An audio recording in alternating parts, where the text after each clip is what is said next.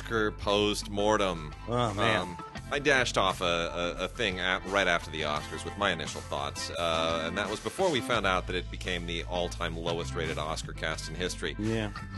Uh, so, uh, Tim, just, Al- al- Although they have been they have been gradually going down. Yeah, It's not like it's not like it was very very high and this was a fall off. It's, it's beginning lower and lower and lower, and this is the lowest of many lows. But it's interesting because if you if you look at the ratings, they're getting uh, about a forty. They're they're getting in the kind of low to mid forty million audience all through, uh, all through the seventies, all through the eighties, pretty much all through the nineties as well, with a couple of years. Uh, in '84 and '98, where uh, or it was '83, I guess '83 and '98, where ET and Titanic spiked things up above a 50 million audience. hmm Uh, and then after about 2002, you're still getting a few 40 million audiences, but you're getting a lot of 30s in there, 38 and 37. And then the last, about the last two, three, four years, it's been in the 30s, uh, mid to high 30s, and this uh, this just pl- dropped right off a cliff. yeah. So, I mean, I think there are a lot of reasons for that. But first off, your thought about the awards? uh the act- actual winners and losers Yeah. and all of this kind of stuff and, you know look an interesting sort of um an interesting sort of uh set of events i i, I think jordan peele best screenplay uh, Deakins got that cinematographer Yeah. finally uh, as opposed to rachel morrison who Yeah. had been nominated first woman nominated for Yeah. cinematographer blah blah blah all this kind of thing so you have all these sort of like firsts happening Yeah. I mean, even though Rachel didn't win, it was still a first Yeah. when Roger did. Yeah. Uh, so it, it's an interesting thing. Um, um, uh, so the the awards show itself somewhat somber, kind of funny, uh, but not particularly exciting. Um, you not know, feel, uh, not feeling Jimmy Kimmel. I think two years in a row he's done. You know. you can't you can't bring back the host of the lowest rated show in history. you know, you it's it's funny. This is the low ratings. Not his fault, of course. It's not his fault, but you know Um, what? It's it's it, it, it's not exciting to see Jimmy Kimmel walk out. You know what I'm saying? The when you think about previous hosts, there's something about the host where they need to walk out and they need to kind of bring it. And I think the whole idea of late night hosts, which worked for Johnny Carson, I think it has worked less well for others. Uh, so they've they've got to come out and they got to bring it. It's got to be somebody of a Bob. We don't have a Bob Hope anymore. You know, uh, when you think Billy Crystal would always come out with some kind of shtick. well, Bill, Billy Billy brought the whole. It's Billy different brought- different thing. He's singing, the dancing, the, But, but you know, and, and when Whoopi's hosted it, she's she's brought it. again, yeah, the whole thing. Ellen, Ellen a little bit less, but you know she still had kind of a thing. But I, it just you, you need a host who who kind of brings some weight, some gravitas, some fun, some expectations. The thing of it is, And I don't know who can do that. I, I am not sure that the Academy Awards, the show itself, what it means, what it's all about, the movies, the movie stars, none of these things are the same anymore. They're Uh, not. There's no one who walks onto that, that stage anymore that brings the same sort of attention and heft and weight and interest as any number of people that I could name from years gone by. There isn't a human. There's a human being who could do it. Uh, uh, uh, yeah, anybody who walks on that stage, it's, y'all be like, oh, you know, that's that, Yeah. that guy. you know, Yeah, I, and- got, I got into a Twitter war with him last week. yeah, you know, Yeah. so and and that and that that's not just because you and I happen to live here and work in this business. I think it's just true in general. Yeah. Um, because of the nature of celebrity, it isn't the same as it used to be. Uh, movie stardom, celebrity certainly isn't the same as it used to be. True. Um, all of these things are different now. They play in the zeitgeist differently. Uh, um, the, the millennials, the, these people we, we call millennials who don't go to the movies. Yeah. Uh, you you you want to you want to you want to figure out that number that we've been talking about, right? yeah. I think go through it demographically, and you'll pretty much come up with the missing viewers. Yeah. And those missing viewers are going to be people under the age of twenty five Yeah. who do not give a good golly goddamn about about uh, because you're playing, you know, So- Disaster Warrior 15 or whatever So it is. I, I think I'm gonna I'm gonna I'm gonna start up a, a, a thread on this on uh, on Cinegods because I want to get as much public input as possible. So everybody who's listening to this, head on over to uh, to the Cinegods we- uh, Facebook page. Uh, I'm gonna I'm gonna do a thing this week at some point. I I want to know what would uh, what keeps people away from the movies. I want people to tell us. I want I want to know what keeps go. So go on over there. Actual, actually going to the actually, theater. what actually prevents you from going to the theater? And I don't I don't mean you know like well, there's more interesting stuff at home or Netflix. What it it, it, it don't. It's the alternatives. I'm not I'm not really concerned about. You are not go. I, I guess that could be a legitimate answer, but um things like well the concessions are too much i don't have enough time the movies aren't good enough those are all the obvious ones and i kind of want to know what both what would and i'll phrase it i'll figure out how to phrase it but um It would a tough thing though, I mean, because it's because you know you you want to say all things being equal, uh, all things being equal, what would be? But the things but are not would- all, not all equal. what would bring you back to the movies you know because i often you know people obviously there's the there's always the the the representation argument which is well you know people want to see themselves on the screen and i think for certain at certain times and for certain groups that's true i think women want to see Mm. themselves on the screen i think certainly you know if you're if you're from a particular ethnic group you want to sometimes see yourself on we screen see but we see what happened with Black Panther. We see what happened with Wonder Woman. but you know i i also want to see other people on screen i i want i go to french movies because i want to you know be taken there i i think Japanese, etc. Yeah. All of that. So the so the so so the question, because uh, very often the things that keep people out of the movie theater have nothing whatsoever to do with the actual movies, right? So uh, and and when they when people when people say this, it's a true thing. So uh, the cost of that ticket. yeah Uh, that's a thing that might keep a person out. I doesn't have anything to do. sure. Do want to see the movie? Love to see that movie. It costs seventeen dollars. Uh, so you know it doesn't have anything to do with the movie. It has to do with what the movie costs. Uh, the cost of parking, the fact that I have to park and go in there. The you know just that. So cost, I think, is the big thing. What can the filmmaker? You, you- what can a filmmaker do about that? Pretty much nothing. It- No, not, not the filmmaker. Chris Chris Nolan can't do nothing about that. and i've been saying this for a long time too that the the problem to all of these issues is risk the reason the movies aren't better is because nobody wants to take risk the reason that there aren't more women directing movies is because nobody wants to take a risk. It's never been done before. The reason that there aren't more black actors playing parts that are non-race specific is it's a risk. Mm. The reason that that that gay films only play in like three or four screens and only go to Outfest and then go straight to video is because nobody thinks they're mainstream. They don't want to take a risk. Hmm. The reason that we even have a thing called faith-based films, hmm. which are kind of this ghetto where you know you market it in Alabama and you know in You get, Texas get the and church groups come out. Yeah, and yeah. and because you don't want to take a risk. It's it, I mean you can go right. The reason foreign language films no longer go into into movies is nobody wants to take a risk. All of that goes away as soon as some group of smart people says, you know, let's just let's roll the dice a little bit, yeah. and then all that goes away. And and and and and, and, and it, it, with that uh, enveloped in, frankly, I think it has to be enveloped in a sort of cost to earnings ratio that makes sense again. Yeah. A- All movies, uh, in terms of the desired cost to earnings ratio, cannot be I'm going to spend $150 million on a movie that I want to make a billion dollars. Yeah, If that is the determinative sort of dynamic, you know, particularly for the big companies, and frankly it is, you know, uh, that's the you know this is what we're going to do.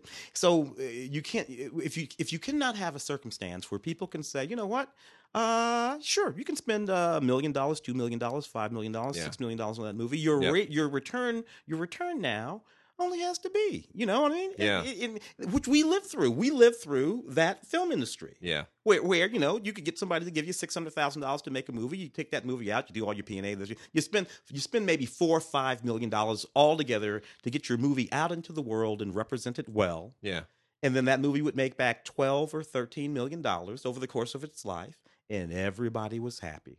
Yeah. And you did it again, and you did it again, and you did it again. It's- Doesn't doesn't work that way anymore. No, it doesn't. And I'm I, I am trying to figure out. You know, there's too much noise out there with everything. I mean, obviously, the internet and the democratization of everything, as I like to call it, is what's really kind of making it hard for. You know, we got a mall that's going to shut down over here. The West Side West Pavilion Side Mall Pavilion here Mall. is shutting down because uh, two other adjacent malls at Santa Monica Place and in Century City, they both went way upscale Mm.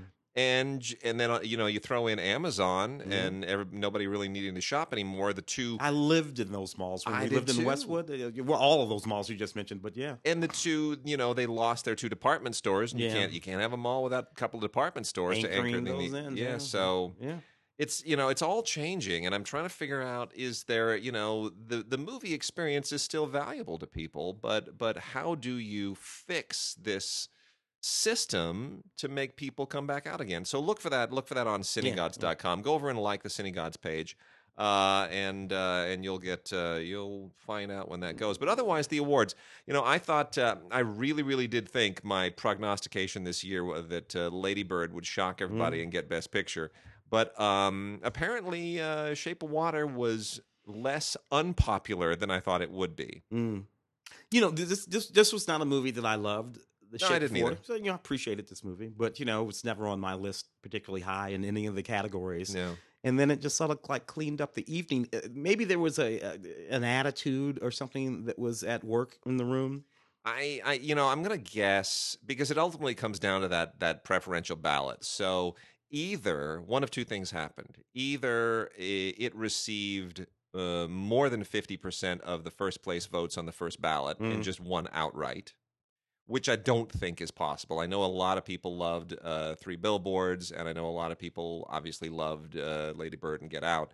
So I'm gonna, I, you know, if I'm trying to read the tea leaves, uh, I think ultimately because you know what's ex- what's exceptional about this is this is the first time since 2009. This is the first time since 2009, almost a decade, that the film that won Best Picture won the most awards outright. Mm. That hasn't happened for for almost a decade, Yeah. and it's also the first film since 1994 that won Best Picture without being even nominated for the SAG Ensemble Award, which was the first year the SAG Ensemble Award was even held. Mm. So those two statistics to me are really interesting. Uh, I'm not quite sure what to make of them, but uh, I- I've got to believe that when it came down to putting a number two film down, that even people who listed those other movies probably just defaulted to Shape of Water because it had the most nominations. Yeah, it's just that sort of broad. Uh, Yeah, yeah. Just it looks good, and it's even though I don't particularly like it, it's just it feels like the the, the more important film. Mm. you you, know. know. in this particular year. I just I think I think uh, you know um, I hate to say it, but I, I think a lot of people probably looked at Lady Bird and just said that's a chick flick, and they looked at Get Out and said, oh well, that's like a horror film, and I, I that's too or maybe too too, genre, controversial, too genre, too controversial, too too on the nose, you know. Uh, but probably just thought those don't feel like Best Picture winners. On the other hand, a, a couple of films that one would think of as best picture, sort of, Yeah. you know, that Steven Spielberg, that sort of, you know, the Yeah. post, that's Yeah. it. You're not there. Uh, you know, I mean, Steven never had a shot. No, never had a shot. Uh, Yeah. and, you know, Dunkirk, you know, it did what it did, uh, but but you know, still, you know, uh, so you know, I don't know, Yeah. it's a, an, an odd year for sure. It was uh, definitely, but I was glad to see Lee Smith finally win an Oscar for editing uh, Dunkirk. Uh, you know, Nadim and I went to the um, the. You didn't go to the the big Lafka shindig up at the uh, Chateau Marmont, Marmont for, No. for Dunkirk. No. So I took Nadim, our, our good friend Nadim George, uh, took him up there, and we uh, we chatted up Kenneth Branagh and everybody else, and had a, had a fun old time with Dunkirk. And we spent most of the time sitting at a table with uh, Lee Smith and his wife, who's Yeah. Canadian. And uh, you know, I I Vener- a venerable editor. didn't even need for him to be the editor. He just had an Australian accent, and I like talking to Aussies. It's that simple, you know. the, the, if the busboy had been Aussie, I would have been talking to him for an hour.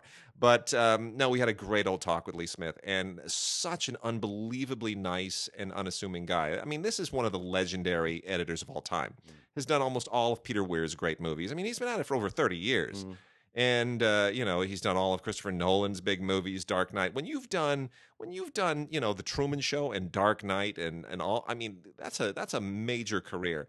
And just the nicest guy in the world, and doesn't really want to talk about himself. And it was just so unassuming. And seeing him walk up there and collect that, Yeah. I just thought was great. Yeah, it was there- great. There were a few moments like happy. that. There Yeah. were a few moments, in- including the Roger Deakins moment, including the Jordan Peele for moment. sure, for you know, sure. the Frances McDormand moment. Yeah. Uh, all of Gary these good Oldman. moments. Gary, Gary Oldman's Oldman. moment, yeah. Gary Oldman finally One- one- one- get one one. on a bit, but he's but still, nevertheless, Yeah, okay. but, you know, it's been a while, and and he mentioned his mum, so I'm all right. He did, and I, you know what? I here's the here's what inspired me. There were a number of moments that I found very very inspiring, and the two that were were most inspiring was right out of the gate. And this is why I had higher hopes for the evening, and it didn't quite go that way. But Sam Rockwell, so gracious, so appreciative, so just uh, you know, uh, so deserving, and that just that almost got a tear to my eye. And then that moment when Jordan Peele said. I started and stopped writing this thing so many times Yeah. because I thought nobody would want to make this. Who would want to see this? All that self doubt. When was the last? I'm starting to get Yeah. right here. When was the last time that you had a writer, an actor, a director go up there and confess their self doubt Yeah, yeah. in the moment of winning an award? yeah, generally speaking, hubris rules today. It does. That was such a pure, transparent moment. And I thought that just speaks to every artist out there who's suffering from writer's block, who's gone on, you know, their their 29th audition and it's just not working out for them. Everybody who's just been beaten down, there's a moment. And there's a thing, and so like you know, we've been beating up the Oscars for you know Yeah. like 20 minutes here. I know we actually have to actually do Yeah. these shows that we actually do, uh, uh, but you know, yeah, it's post Oscars. And but when you do look at Lady Bird and Get Out.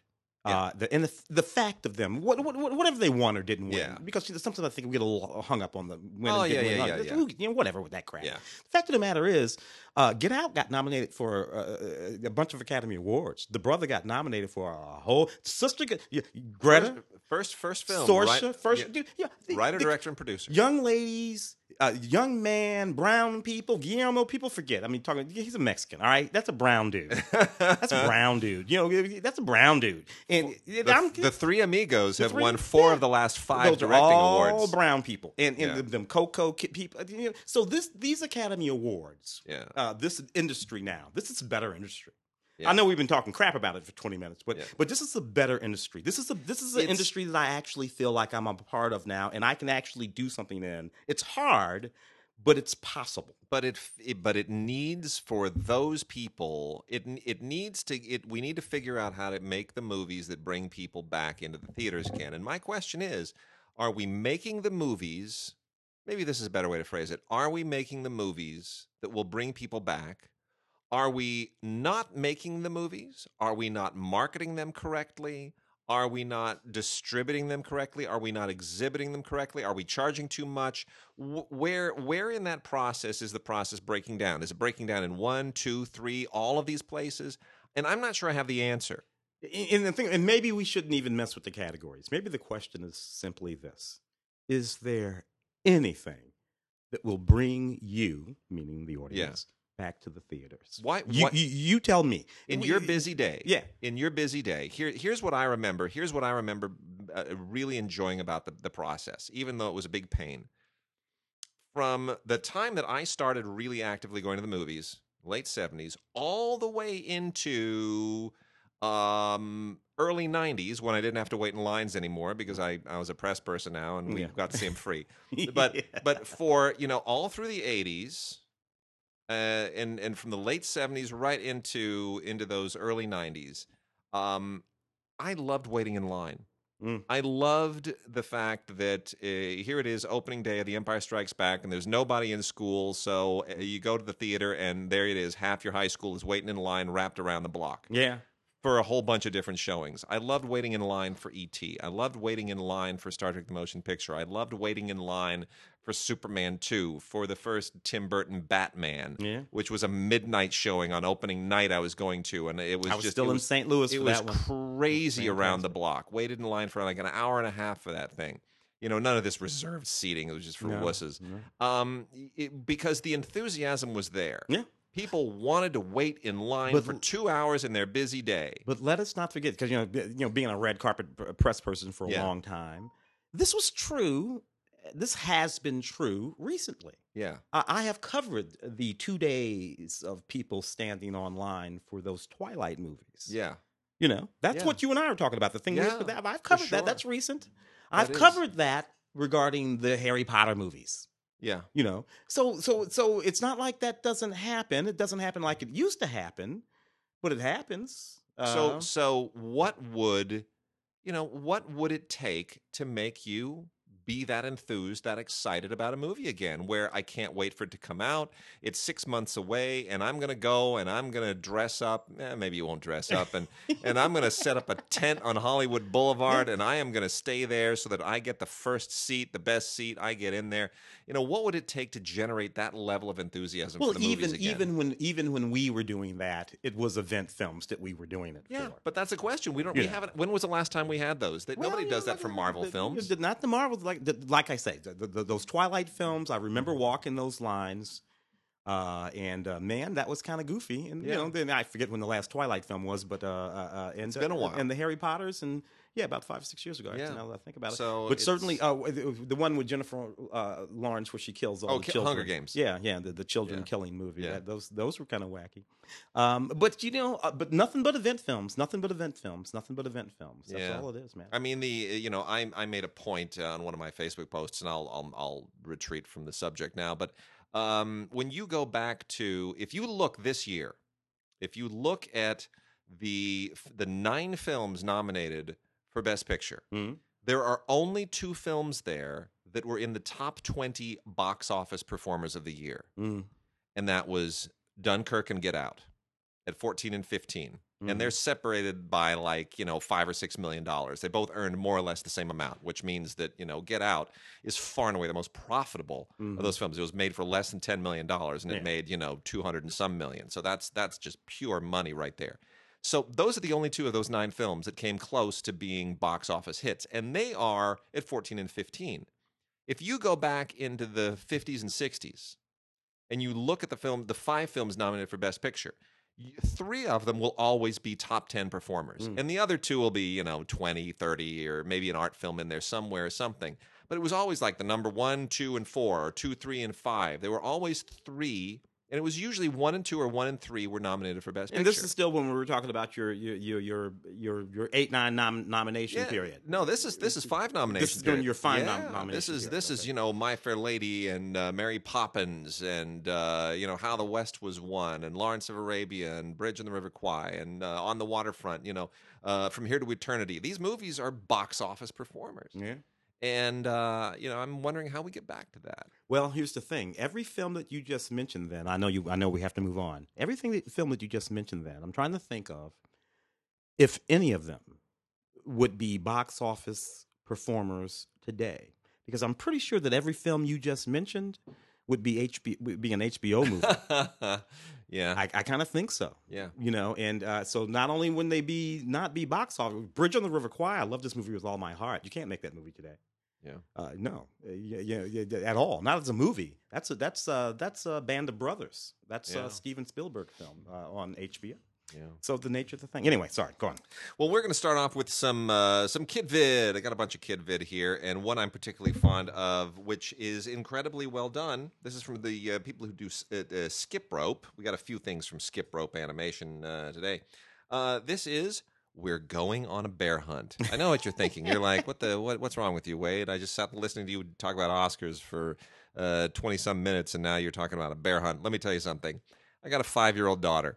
Uh, and one book that that survived for years. You know, you got you got to kind of up the game every, every little bit. When they're two, you read them some things. When they're three, you step it up to three year old stuff. And they're Yeah. four, you step.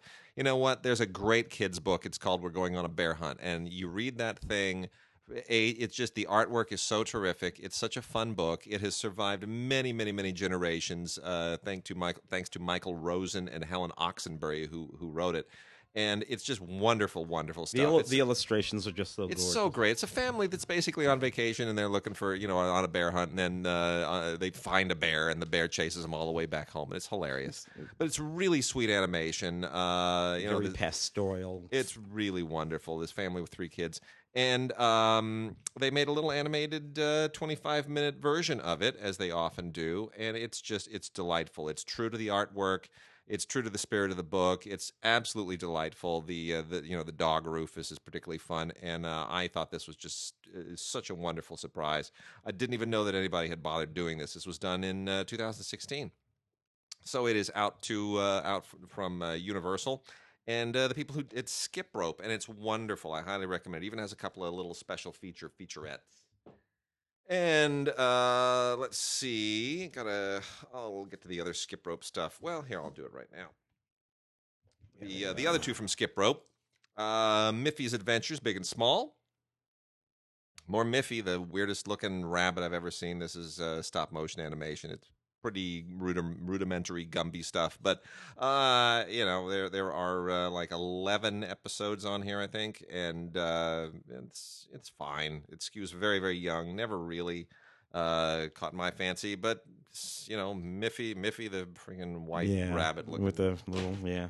Uh, and then uh, Regal Academy, the Grand Ball, is uh, also from Skip Rope. This is um, the this is kind of uh, what's the uh, what's the kind of Barbie esque thing that the the the, the a, straw uh, isn't it strawberry shortcake. I don't know. This is like strawberry shortcake grown up. I guess is maybe the better way to put it. Yeah, you know, Regal Academy. Uh, it's uh, it, it's very high school cliquish. I'm not sure I'd recommend this for pre-adolescent girls necessarily. It's sort of going to in, reinforce the uh, the popular girl thing that'll take hold much too quickly. Uh, Cinderella is you know the headmistress here, and it it just it takes the whole print the Disney princess industrial complex into a really weird weird corner. So I'm I'm I'm not entirely down with Regal Academy the uh, in this particular episode the, or this particular ins, uh, installment the Grand Ball which is 3 episodes.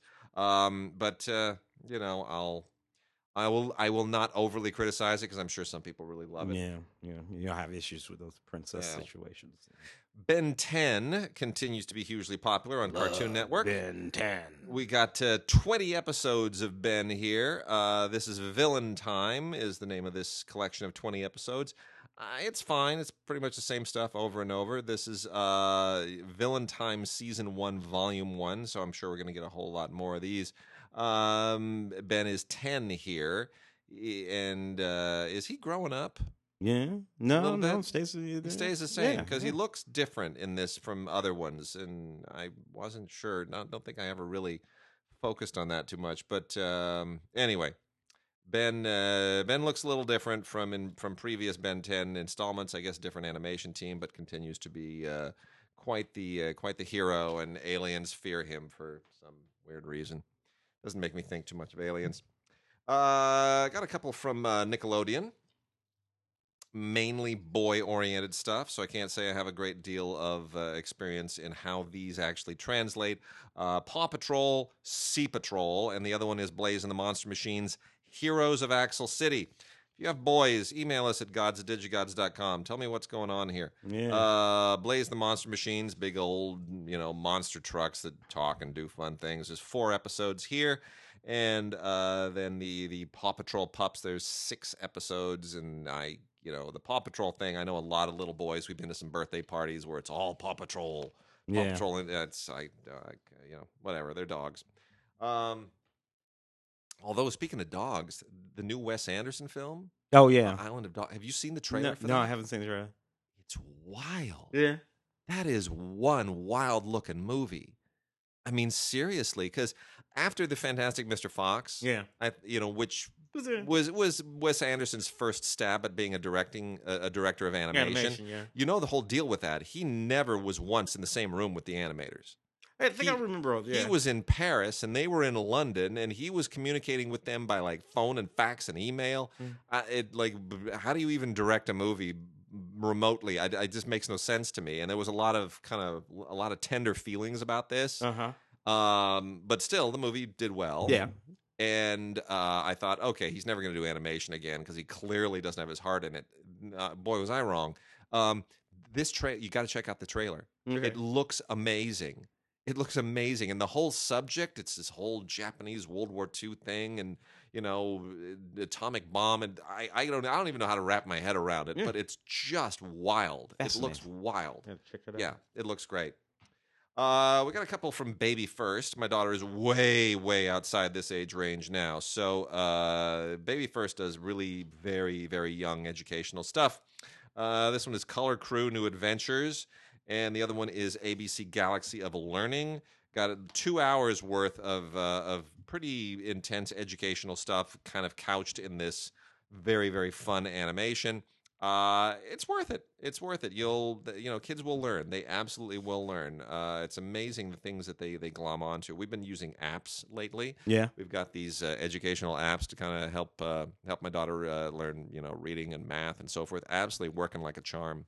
It's You- working like a charm. I gotta, you know, you It's know, amazing. Yeah, yeah. I'm, I'm, I'm, I'm, I'm big into the language ones. You know, yeah. uh, Pimsleur and a couple others, French and Spanish. Oh, you gotta you gotta recommend those. Oh, they're they're fantastic. Oh. Yeah, yeah, yeah. It's, uh, you know, it, anyway, it's it's a it's a weird thing the way those things actually work language into your head. Mm, That's true. Uh, I got another Garfield, uh, His Nine Lives, and Garfield in the Rough. on the disc Nine Lives. Uh, you know, it's too bad Mark isn't here because he hates Garfield with such a passion. There was always, you know, maybe we should get him. Maybe we should get him on Skype and just go, Mark, what do you think about Garfield? Record a ten minute rant. Uh, Mark really hates Garfield. I I'm okay with Garfield. Uh, it gets a little old at a certain point, I guess. But uh, you know, seventy minutes worth of Garfield is better than. I, I always preferred the the strip, you know, the comic Yeah, strip, oh, the comic strip, without yeah. the vo- because that vo- you know, there's a voice there, Yeah. and that was never the voice in my head. True. Yeah, I don't know Yeah. what are you gonna do? Uh, we got a little live action thing here. Uh, first run straight to DVD, uh, kid kind of ghost huntery thing called Monsters at Large. Uh, this thing's been done, you know, a lot, and uh, this this is a brand new movie with uh, three kids who go looking for monsters. It's a little bit like uh, Monster Squad and obviously Ghostbusters, and you know, this is nothing particularly new. Um, but it's got Stephen Tobolowsky in it, which is always good for me, and uh, Mhm. Mischa Barton obviously still working, although really, um, where did she disappear to? Uh, so yeah, I mean it's it, it, it's straight up um, it's straight up kid stuff. The only thing that might be of interest to people is that Brooklyn Prince is in this. Mm. Oh yeah, from Florida Project. yeah. Um, not quite doing the same thing, but uh, if you're if you're a fan, if you're a newfound fan, you will certainly enjoy it.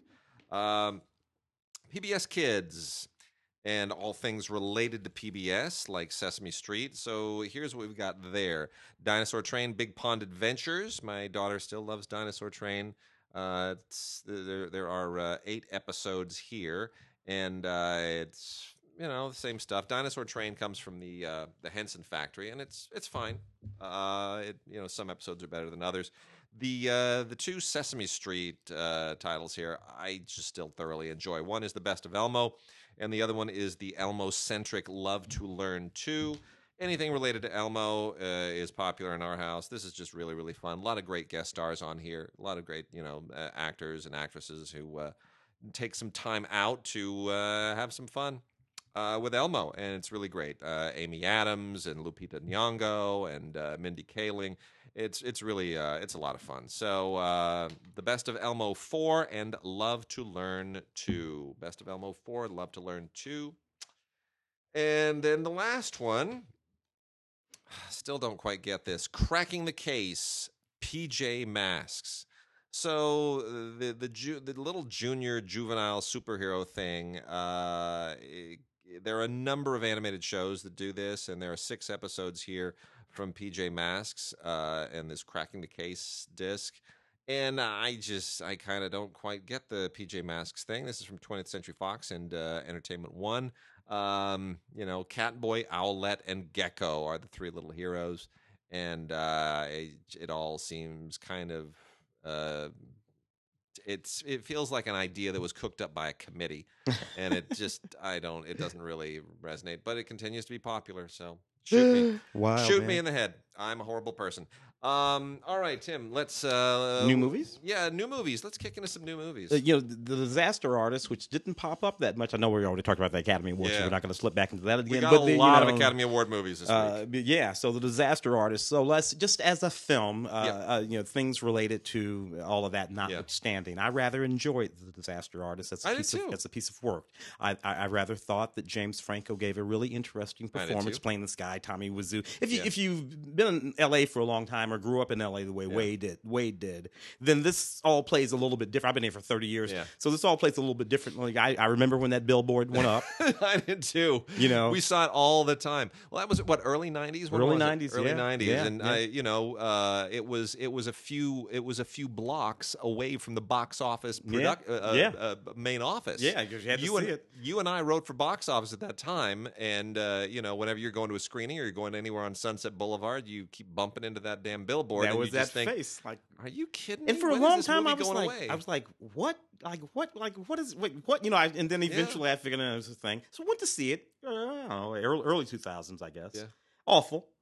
Uh, and and I understood that it was meant that that it was that it was a thing by that point. Yeah. and I didn't quite get into it in the way that people did, say like the Rocky Horror Picture Show. We went right. we would do that too. Sure. No, no, it, was, wasn't that for me, but apparently it was for some people. Boy, was and, it ever. and and uh, you know, and James and his brother, uh, you know, saw that. And the, the the thing that I will say about the movie, Dave Franco, I really loved. He did a great job. He did a great job because we talk about job. James and all of Yeah. the contra- and I feel bad about all of that because the person who really got cheated in terms of the pats on the back and the kudos that they should have gotten is Dave. James will be fine. yeah. Uh, it's Dave who got kind of screwed. It's a little his bit. movie. It's too. his movie. It's his movie. James is basically doing an impression of Tommy, which he keeps doing, like his Golden Globe acceptance speech. He's got Tommy standing next to him, and he's doing an impression of the guy Yeah. with, when he's standing a foot and a half away. when Tommy tried to get it back. Anyway, this is the movie. Two Golden Globe nominations, Best Picture and Comedy, and all that kind of stuff. Um, issues with respect to it at the Oscars, special features, a gag reel, audio commentary, the making of this, that, and everything. Have some fun with the disaster artists. Yeah. Uh, Loving Vincent was uh, was one of the films nominated for Best Animated Feature Film. It, of course, did not win. The film that won is one we talked about last week, and we're actually going to talk about again in just a minute.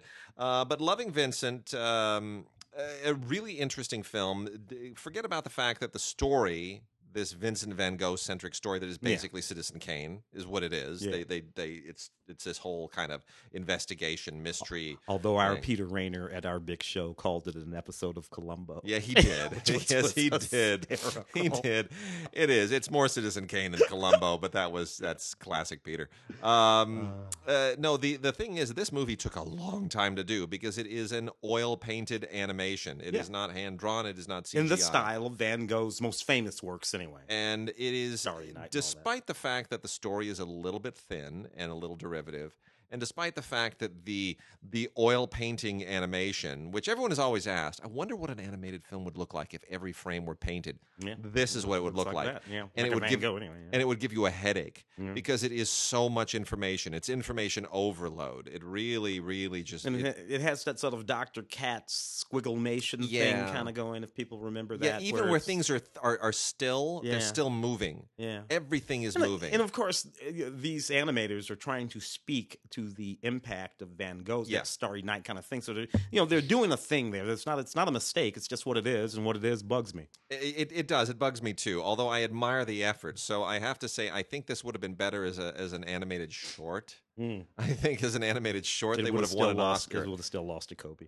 It, it would, yeah, it would have still still lost to Kobe. yeah. Yeah. love basketball was was just great, but um, uh, yeah, the it, it's still it's it, there- There's a lot to admire here. So it's not perfect. Uh, it's a little bit irritating in terms of its uh, it, its its shortcomings. Nonetheless, uh, there are a lot of things to admire. So uh, you can admire it in fits and starts. It's probably worth uh, more of a rental than anything. But on Blu-ray, it is uh, you really really do get the Yeah. get the detail beautifully. It's very very nicely done on Blu-ray. So kudos to Cinedigm. Yeah, fans of anime, they're gonna have to go see that. Um, uh, Lady Bird, we were just talking about that. Written and directed, uh, a debut film of Greta Gerwig, the wonderful actress now, a wonderful filmmaker too. Uh, look, I mean, I just, I'm just nuts about this film. It got Uh, it got shut out too, and I talked to so many people who said, "Oh, Lady Bird can't win Best Picture," and that that's when I should have probably clued in that it was not as uh, as popular as I thought it was, Hmm. at least in the second place spot. But uh, this I, this was this was I, I preferred this this film was higher on my top ten list than Get Out, which is very high on my top ten Yeah. list. This was higher. it was it, was- this was of all the nine nominated films, this is probably the highest for me. It's Yeah. just a beautiful, beautiful movie. Yeah. Uh, uh, obviously, a sort of women-centric film. Greta, Yeah. uh, Saoirse Ronan, Love, uh, Laurie Metcalf playing uh, these roles. Uh, uh, set in about uh, oh, this movie was set in the early 2000s, right around right uh, Yeah. yeah. Uh, which is a very subtle thing, but very important in the context of the dynamic of the Yeah. movie. A performance in this movie that people are didn't talk about, and I was disappointed that it was Tracy Letts as the dad. Yeah. it's a women-centric Really movie good. but he was just so wonderful as this stoic dad. Uh, you know, living this life uh, Yeah. in this movie with these women uh, that he that he was just because you and I are both, you know, Yeah. we're, we're dedicated to our girls, uh, and that's and this guy was this guy who's just Yeah. dedicated to his girls. He's and and, and just Yeah. trying to figure out how to negotiate all that. Anyway, this is lovely. Special features, audio commentary with the director Greta Gerwig, the cinematographer. It's a really It's really fun commentary. So yeah, yeah, fun commentary. And you know, um, the uh, uh, Beanie Feldstein is also really, really great in that. Oh She's yes, the, the, the, the so little friend. Yeah, funny. Yeah. And if you don't know, Beanie Feldstein, who's showing up in a lot of stuff and who is wonderful in everything, and she's just so funny and so charming, is Jonah Hill's sister. Oh, So- did not know. Yeah. So be, if and if you look, you go, oh yeah, of course, it Yeah. totally runs in the Yeah, family. now- I get it. I see yeah. the resemblance and the humor and the timing and the whole thing. You're just like a Mm-hmm. you're a little female Jonah Hill. I get it. Uh, but uh, yeah, so Jonah Hill and uh, and his sister Beanie Feldstein are storming the town. Uh, Coco. We talked about the Blu-ray last week. We now have the 4K Ultra HD of Coco, and uh, it is just pristine and gorgeous and phenomenal. And uh, you know, not my favorite animated film of the year. I prefer The Breadwinner, but everyone Mhm. else prefers Coco. It won the Oscar. Uh, another uh, feather in the cap for Pixar. And I will say, i the Pixar does continue to dominate the CG animation landscape Yeah. for good reason. Yeah. They do things that nobody else seems able to do with with software. They they are just head and shoulders above. And there are little things in Coco that uh, are when I when I look back on stuff like uh, like the the first Toy Story, you Yeah. realize just how far the technology has come Yeah. it is amazing the things that they're able to do just leaps and bounds where this technology is going to be in 15 20 years i can't even imagine um, and uh, what's really cool is that you have uh, this thing here called ultra play where you can uh, just uh, go direct i mean it's it's it's pretty great. It's uh it- it's a 4k only thing and i everything about the 4k is just it's it's mind-boggling. If you want anything else if you want the extra content you got to go to the blu-ray which is included and that's where you get the commentary and the, the featurettes and all that stuff. So um but uh really it's it's pretty great um on 4k it's just it's kind of mind-boggling. And also movies anywhere. So you can add it to your movies anywhere library and you're good to go Boom, boom, boom. Um, three billboards outside Ebbing, Missouri. which a lot of people thought would win best picture Yeah, Sam. it- it won you the- the SAG award. Yeah, Sam did great. Uh, good for him. It's odd thing. Even as I look at this, um, I, I still prefer that Woody Harrelson performance. I know you in do. the same movie. I know you. You know, if I if I, if I had to pick, of course, Frances won uh, and gave that beautiful speech. This film, um, this this was a film that fell into the category of things that uh, that I like to call things that I appreciate more than things that I actually like. Yeah Uh, I don't actually like this movie. i don't Uh, either. um, um, I appreciate it. I understand what's going on and, Yeah. and, that, and that sort of thing that's going on, but it, but it, but it, it spins off uh, badly It- it- in a, for in a couple of different ways. the, the, the, the criticism of this movie, which I think is is largely valid, um, is also ironically what a lot of people praised about it, and it all kind of comes from Martin McDonagh. yeah, And Martin McDonagh did not get nominated for Best Director, and that again was the reason that this film was unlikely to win Best Picture, uh, because that just almost never happens. But uh, the the Martin McDonagh as a not being American Mm. and coming with his certainly not a Midwestern American as I happen to be. That's right. So he comes with that foreign sensibility, and whenever that happens, you you you two things are are the result. Uh, people will look at it and go, "You have no idea what really goes on in America. People don't talk like that. People don't interact with like that. That's just an that's a foreigner looking at us with an outsider's eye, and that not and really that is the getting it. thing that's going on in this movie. But people also look at that and they go, "I love it. It's so not real. Has a fresh look, it's a fresh look. That- it's the it's a hot you take. know, he sees. He, Yeah, he, he- he can yeah, see us no. what we really are. I'm yeah, like, no, well, no, no. Yeah, none of none of these people. I'm from Missouri. None of these people are from anywhere in fucking Missouri. I can tell you that right now. But but this is a it's a powerful movie with an with an interesting sort of thing going on in it. Yeah. Um, that I understand why people sort of move toward it. Seven Academy Award nominations, including that Best Picture nom that Yep. didn't get Frances and Sam and all that. Deleted scenes, uh, and some other stuff on here. You know, it's a it's a film that I can recommend, despite the fact that I said that I don't like it. Yeah, I agree. Uh, a film that was very high on my top 10 and uh, which got a few Oscar nominations, not the big ones, but it did win Best Supporting Actress very deservedly. I, Tonya. Allison Janney took home uh, Sporting Actress for playing uh, Tonya Harding's mom, her just crazy, zingy, zany, oppressive, cruel mom. And by the way, the clip that they showed Mm. uh, in the diner where where she says, "You're a taker," Yeah. and she's sitting there just getting the lighting the cigarette, and I just thought that is so not even close to the best scene that you could have chosen as a clip during the Oscars. Why would you choose that one? And then, then I realized that pretty much every other scene she's in, Yeah. she's spewing profanity. Yeah, she's cussing. There's, no, there's nothing that could possibly Yeah. be suitable as a clip on the Oscars. Uh, that was the only one. Uh, but uh, what a what a great movie! I love great this movie. and, I love and, this and film. people you know, because a lot of people talked about the caricature Yeah, of the mom Yeah. that Allison was, was playing, except Yeah. that she wasn't a caricature. No, Go look that lady up. She's Yeah. on. You can find her on. You know, She's just- at the end of the movie. She's at the end of the movie. You're absolutely. right. I forgot about that. Yeah. Uh, th- with that fur coat and that Yeah. cigarette and all with the and, with, and, and, and the parrot. and, uh, and the pa- and, yeah, poking at her. I'm like, it, it, but it seems like a thing that could only be be made. Yeah. No, no, Yeah, no, that was that- Tonya that- Harding's mom, and Allison it's why Jan- I have all the empathy in the world for Tanya Harding. It just it started wrong. You know, here's here's the thing that's great about this movie. This movie falls into a very particular class of film, and, and let's give you know all the uh, all, the credit in the world, everybody involved in this. Craig Gillespie, the Australian director, and uh, what I really thought was awesome was that uh, Steve Rogers, the screenwriter who wrote this, who's a real journeyman. Like Steve Rogers has never written anything even close to an Oscar caliber film in his life. He's just one of those guys that gets hired and he does the job and he takes a paycheck and he you know he walks and he goes on and it's just a real journeyman workman workaday writer, right? And uh, here he wrote a thing that just it broke through and it's put him to a whole new level. And God bless you, Allison Janney. She took Steve Rogers as her Oscar date. Yeah. Now, how awesome is that? she brought the writer to the Oscars because she gave him all the credit in the world for the part and for the award that she was almost certain to win, and which Yeah. she did. And I think that's so classy. But here's the thing: this is this is that bitter, dark, dark humor that you don't get in movies anymore. Yeah. You know, this is like RoboCop dark humor. This is Doctor Strangelove dark. This is Death to Smoochy. Death to Smoochy Dark. Yeah, this is one of those movies. It is dark, bitter humor. And uh, uh, uh, um, uh, the uh, Nicole Kidman thing. Uh, Oh, uh, with the, the Gus Van Sant. Uh, yeah, Yes. yeah, yeah, yeah, Um, yeah. which yeah. is- well, you know, with the oh my God, we're yeah. both drawing a, yeah, blank yeah, on the but title. Gus Van Sant film, yeah. Yeah. Uh, those are the movies that this really kind of emulates. And what they did, they interviewed people, everybody involved, to get their story on what actually happened, and they all lied through their teeth, and nobody told the straight story. And uh, the filmmakers smartly just kind of threw their Yeah. hands in the air and just said, you know what? You make up your mind. We're going to give you the whole Yeah. the whole bucket. And they just uh, they made a movie out of the fact that everyone involved is an unreliable narrator, Yeah, yeah. which is so smart and so unorthodox. Yeah, yeah the, the, the sort of unreliable narrator thing is a thing, you know, Yeah. that we you know go Yeah. and all that kind of stuff. But but there here, uh, where uh, they simply assessed very Yep. quickly that you know what.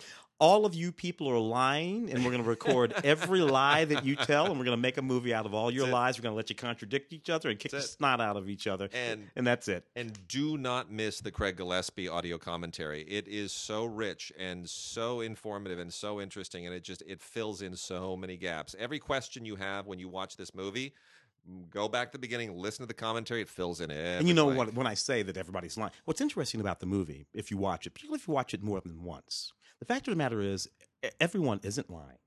No, they're eh, telling eh, their th- truth. They're telling their truth. yeah. Uh, everyone tells a lie. Everyone says a thing that they fundamentally know isn't true. I hate to I hate to make the Rashomon example because it really isn't Rashomon. It's not No. structured like Rashomon, No.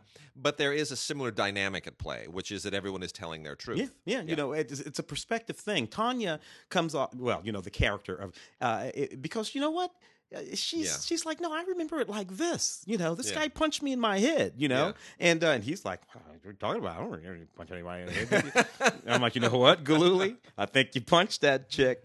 I think you did. Um, the man who invented Christmas, which I think was a movie that we thought that we would have been talking about uh, uh, around you know Christopher Plummer uh, again, uh, who also didn't happen um, because you know all the all the money in the world and all that kind of stuff. Anyway, um, this movie was uh, basically Dan Stevens, Christopher Plummer, Jonathan Pryce uh, doing a version of uh, the Dickens story, Scrooge, only told from within inside, from inside the story. I guess presumably the real story the book was based Yeah. on something like Something that. like that, yeah. I let me here's all I'll say about this is that I love Dan Stevens as an actor. Love him to death. All the way uh, Downton Abbey was the first time I was exposed to him.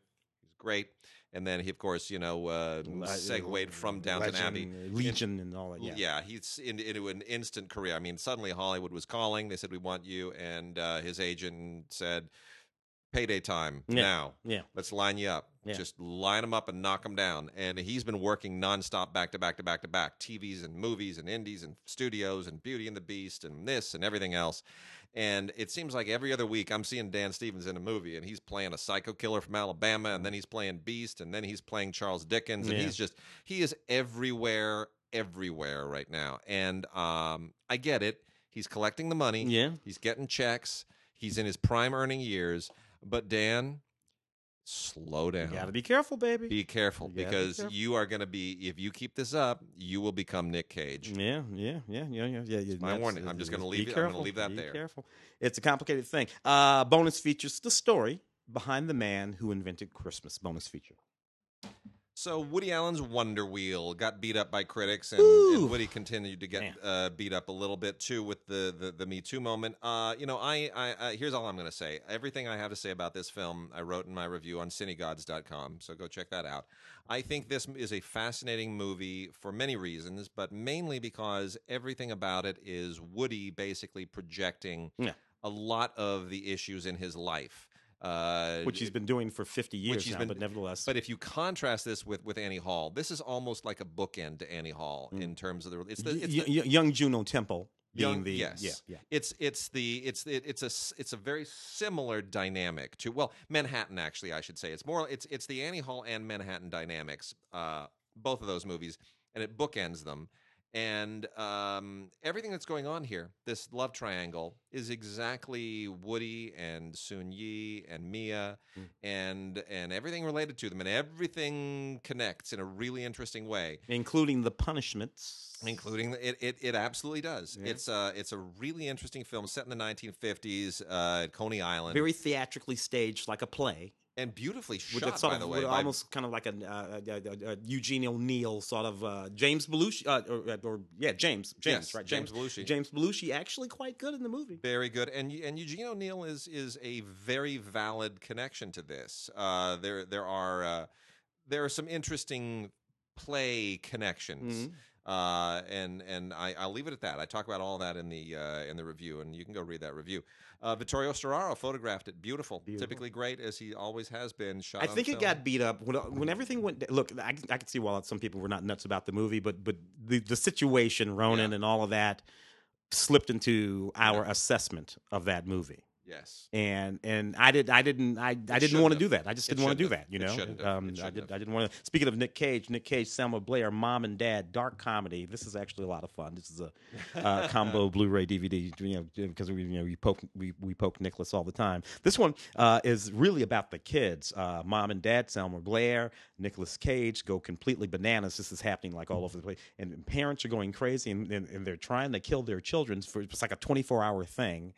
And basically, uh, this movie is about Nick Cage and Samuel Blair trying with all their might to kill their two children. It's just as hard as they possibly can, and the two kids doing Nice. everything they can to survive. That's a lot of fun. Yeah. That's a lot of fun, Yeah. and uh, and and you know what the heck with that? I uh, it's kind of nut, kind of nuts and kind of goofy. Uh, enjoy it. There's nothing whatsoever in terms of special features on this Blu-ray DVD combo pack. Mom and Dad. So in 2016, Anton Yelchin uh, made a movie. Ah, yeah. uh, called Porto, and uh, it is now out on Blu-ray. And it is, um, you know, I'm, I'm, it, it's, it's sad. Anton Yelchin really just kind of that, Yeah. that, that is one of those really tragic deaths. Uh, one of the last films that he made, and uh, a really sweet romance uh, that deserves to be seen. It's not anything extraordinary, but there is a bittersweet aspect to it in, in watching it with the knowledge that he's no longer with us. Mm. Um, this played the South by Southwest last year. I think he was he already he- he'd already passed. Yeah. by the time it was the South by Yeah. Southwest. Yeah. Yeah. So I guess the movie was done, but not they did, they, at least it was shot, but not cut at that time. Um, anyway, it, it really it's kind of one of like like the uh, the Ethan Hawke, Julie Delpy Linklater Yeah, movies, those basically. before and after sunrise. Yeah, it takes place in uh, the Portuguese city of Porto, hence the title Porto. And uh, she's from France, and he's from America, and and that's and it basically um, it basically follows that uh, the the Linklater formula almost to a T, but in a very interesting and original way. And what's nice about that is that you also get the uh, documentary on here, James Benning and Richard Linklater, a documentary. uh, by the director of this film, Gabe Klinger. Mm. Uh, which was made in 2013. So th- it's it's uh, it's very clear that that you know Klinger is inspired by Linklater and he's looking to do something similar. And he actually does find his own voice here in a very interesting way. Uh, and also included here is um, Super 8 footage with Chantal Akerman's unused voiceover. So Mm. there's a double tragedy here: is the involvement not just of uh, of uh, Anton Yelchin, yeah. but Chantal Akerman, who um took her own life Yeah. uh, roughly around the same time. And uh, Jim Jarmusch was an executive producer on this, so there's a lot of uh, a great indie cred going into this, and it's a really, really uh, very sweet film. So highly recommended. Porto on Blu-ray from Kino. And then lastly, Bird Boy, Forgotten Children. This Love was- that movie. Did you like Bird Boy? I did. Did you I- really? you didn't like it? we talked about this on Film Week, uh, Charles and I, and, and I think Lael was on too. Uh, I, I, I just, it's just, it's weirdness. I don't get it. It's just all kind of crazy Spanish animated weirdness and, uh, you know, anthropomorphic animals. And Bird Boy is like some weird ghostly looking bird that uh, thinks he's a boy, or he's a boy that thinks he's a bird. I don't know. I, I, I can't make this thing out. It made no sense to me whatsoever. Um, but it won a Goya Award in Spain for Best Animated Feature. I don't know how many things it was up against. I don't know how many animated or features they make yeah. in Spain. Yeah. But uh, it uh, anyway. Interested in, Yeah. you know, It's got an interview with the filmmakers, which doesn't doesn't uh, illuminate the movie any for me. Uh, also as a short film. So anyway, uh, DVD and Blu-ray combo from uh, Shout Factory, Bird Boy, The Forgotten Children. Just a weird, weird animated movie. That's all I can say. Uh, a fanatic heart, Bob Geldof on uh, uh, WB. This is this is a really great. It's a doc, Yeah, and of course, uh, Sir Sir Geldof, uh, uh, of course, is a, uh, a noted figure for for a number of reasons, but he's also uh, a committed uh, sort of poet and, and, and, follower of his national the national Of mythology of Yeats. yeah, uh, who who as a figure himself, of course. The thing about Yeats is Yeats probably had more to do with establishing the sort of national identity of for independence Yeah. in that nation Yeah. than than almost any other figure. Certainly, any of the figures from the more violent years that we associate with that period, the Michael Collinses and the you know and all these kind of and and he did it with poetry and plays and and and no guns. yeah.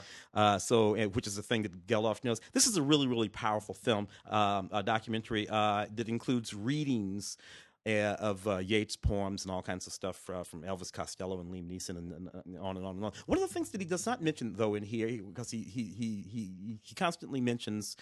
Um, Yeats as a poet, of course, which he was, but people forget that he wrote some uh, almost, uh, almost fifty or if not more plays. He was a playwright too. Yeah.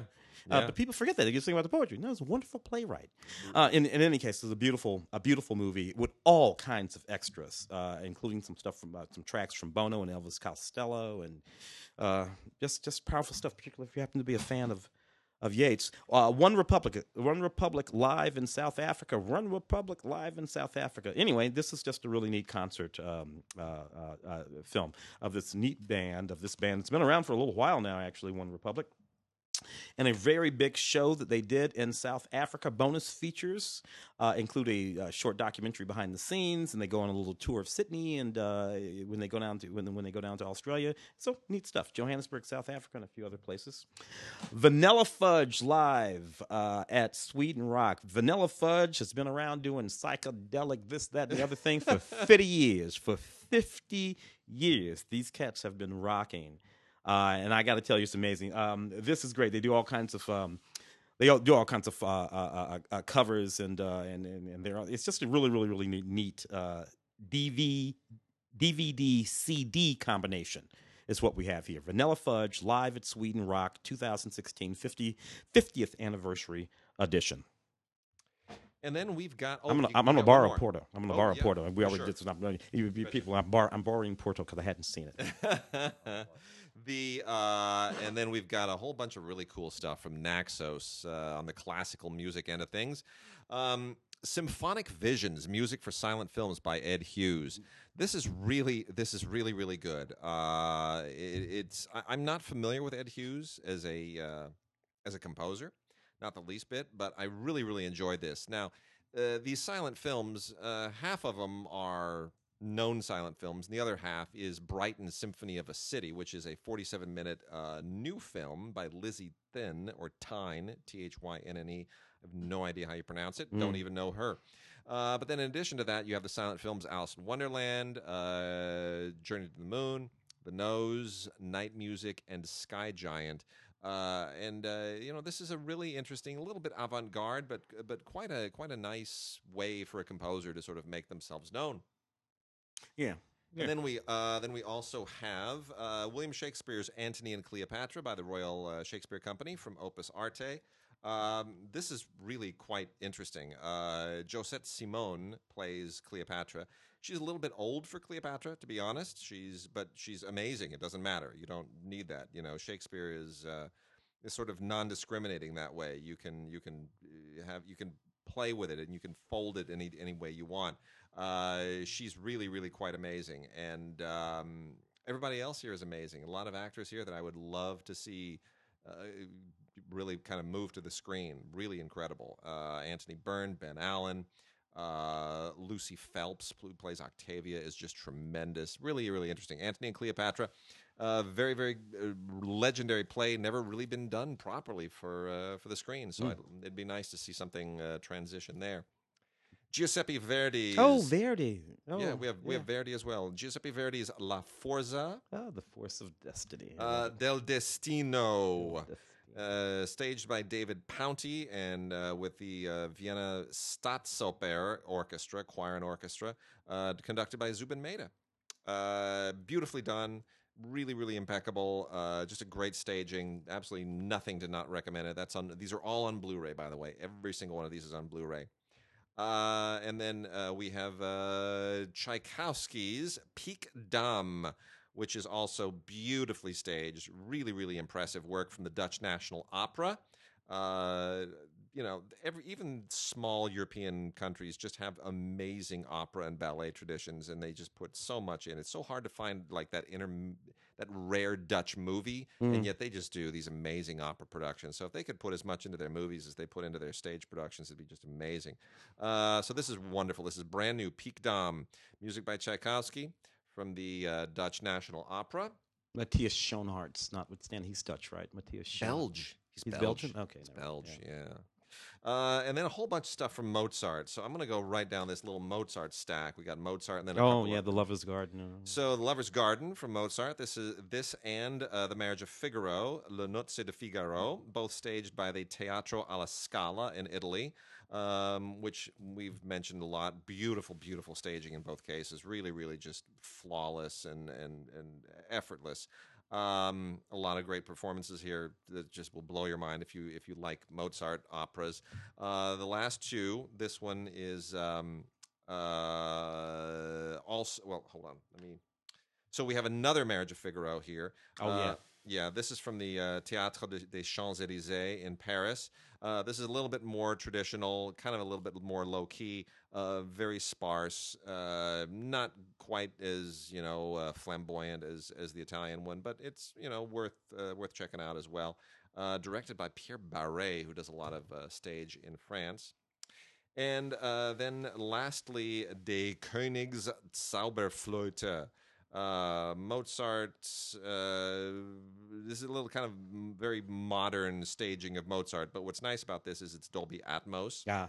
It's an import from uh, Kala Media, and uh, it was shot with an Arri Alexa, so it's going to look dazzling on your Blu-ray player. I'm a little bit amazed they didn't do a 4K version of this because with Dolby Atmos and uh, the, the the resolution you get on the uh, Arri Alexa, it would have just been a mind-boggling thing to look at and listen to. So anyway, uh, that's there. And uh, let me get the last ones Uh, here. We've got Yes, Sleeping Beauty, uh, from the stage by the Royal ba- uh, the uh, Royal Ballet and the Royal Opera House in the UK. Uh, beautifully done. Uh, you know, can't really go wrong there. Uh, and then also from the Royal Ballet, Pas de Deux, an exceptional collection of ballet duets. This is just kind of a potpourri of uh, of stuff from a lot of great ballets. For people who don't particularly like ballet and don't want to have to sit through one entire ballet, You can watch all 16 of these cool little clips and uh, With some great dancers. Don Quixote and you know Alice in Wonderland and uh, Romeo and Juliet and you know a lot of great stuff on here. So it's just it's just really really great ballet The dancing. big, the big scenes. The big scenes, Yeah. yeah. Uh, best hits, Yeah. greatest hits. And then lastly, live from the 2016 BBC Proms at the Royal Albert Hall, which I have jogged around many times, never been inside, uh, is, uh, is- you know this is the uh, the Munich Philharmonic. Uh, just a wonderful, wonderful, wonderful performance of a whole bunch of great classical pieces. Uh, it includes uh, Ravel's Bolero. It includes Piano Concerto 3 from Rachmaninoff. Um, Richard Strauss's Der Rosenkavalier. Yeah. Uh, there's the Hungarian March by Berlioz. It's just really, really great and um, per- beautifully performed by the Munich um, Philharmonic and Valery Gergiev, and uh, with some great soloists as well. Uh, this is just, you know, it's a big thing in the UK. Mm. One of these days I'll go to the Royal Albert Hall, but on occasions when I've jogged around it, it's quite exciting. Good enough. You know, go through Hyde Park and then Yeah. you skip over to around the Royal Albert Hall and you go, man, who knew too much was shot inside there? That's cool, and I'm never going inside. So anyway, Three there it is. miles. Was it three miles? Yeah, it's about three. About three. About three miles. The whole. Yeah. Yeah. the whole circle. Yeah, it's good stuff. Good times. And then, of course, when you're in Hyde Park, you go to the Peter Pan statue, and you feel very British and very classical, and yeah, and it's cold. It's cold running around that, that area. Anyway, well, that's it. That is our show this week. Um, We talked, vis- we talked about the Oscars for like 20 minutes. Yeah, it's What are you- fine. what are you So, gonna do? uh, gods at digigods.com. Go ahead and email us. Visit the cinegods.com site. Uh, we're going to be making some changes shortly to try to spruce that thing up a little bit. So, email us any of your suggestions. Visit the CineGods page on Facebook, please, Mm. and uh, and uh, and like it and uh, spread the word around. We're trying to get all these things ramped up and uh, do so through the rest of the year. We will see. Did, yes. did, did we mention that the the, the uh, Film Week program now airs? oh, that's right. on Sat- Did we mention this? We did not. on the show. So Yeah. it's Film Week, the program that we're Yeah. on. You know, Yeah. NPR affiliate. Which you can download as a podcast. You can download as a well. podcast. But that's what happens. It airs on Saturdays now. Yeah. And we were told that the ratings literally doubled Between Friday and between Friday and Saturday. Saturday. A whole new uh, audience. Yeah. Listen, listen to that show. That's Fantastic. fantastic. That's great. That is great. So yeah, if you're if you're in LA, then you you're you're around 89.3 Mhm. FM on a Saturday. Go ahead and listen to Film Week. What time is it on Saturday? On Saturdays it's at noon. On At Fridays noon. it's at eleven. Yeah, very good. All right. With that, we will see you guys next week.